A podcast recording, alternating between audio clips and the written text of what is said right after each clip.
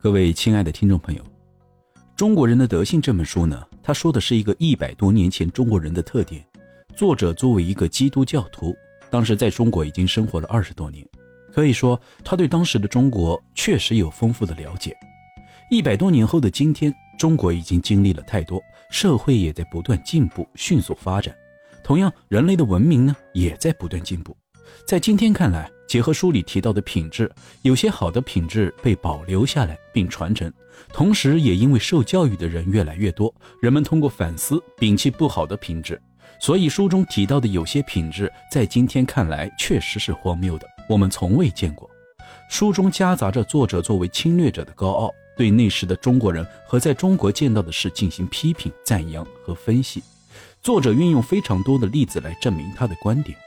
虽然生活在今天的我们无从考究过去的人的生活和品行，但是一定存在着将个案放大的成分，也就是以点盖面，也是这些片面的分析和理解导致了对一个民族的误解。这也许是人类的特点，不分国界。同样不分国界的是一些恶劣的品质。如今我们已经进入全球社会一体化，通过互联网，我们也可以看到。在形形色色的国家，很多人都会存在一些恶劣的品质，并不是说哪个国家才有的。虽然作者在书中提到了一些中国人的恶劣品质，但肯定不是中国人特有的呀，对不对？外国人也有，哪个国家没有小偷？哪个国家没有碰瓷？如今还有很多外国人越来越喜欢中国，喜欢中国的社会秩序，喜欢中国的美食。但是不得不说，有些品质作者提出的比较诚恳，不管是优点还是缺点。优点我们就不说了，有些缺点仍然值得我们反思、深思并改正。同时，我还想说的是，有些东西看起来是作者对中国人的性格和做法看不惯、读不懂、不明白，觉得太奇怪。但是这些东西就是中国文化中的一部分，也是只有土生土长的中国人才能明白。不言而喻，这一部分应该是属于文化冲击。作者呢，他不懂中国文化，反过来就像是我们也不理解其他国家的文化。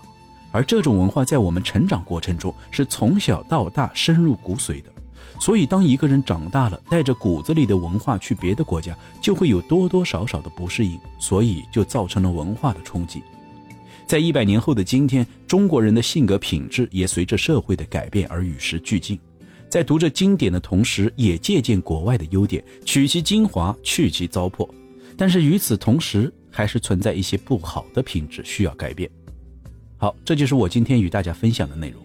在这里恳请各位亲爱的听众朋友们，可以关注一下我啊！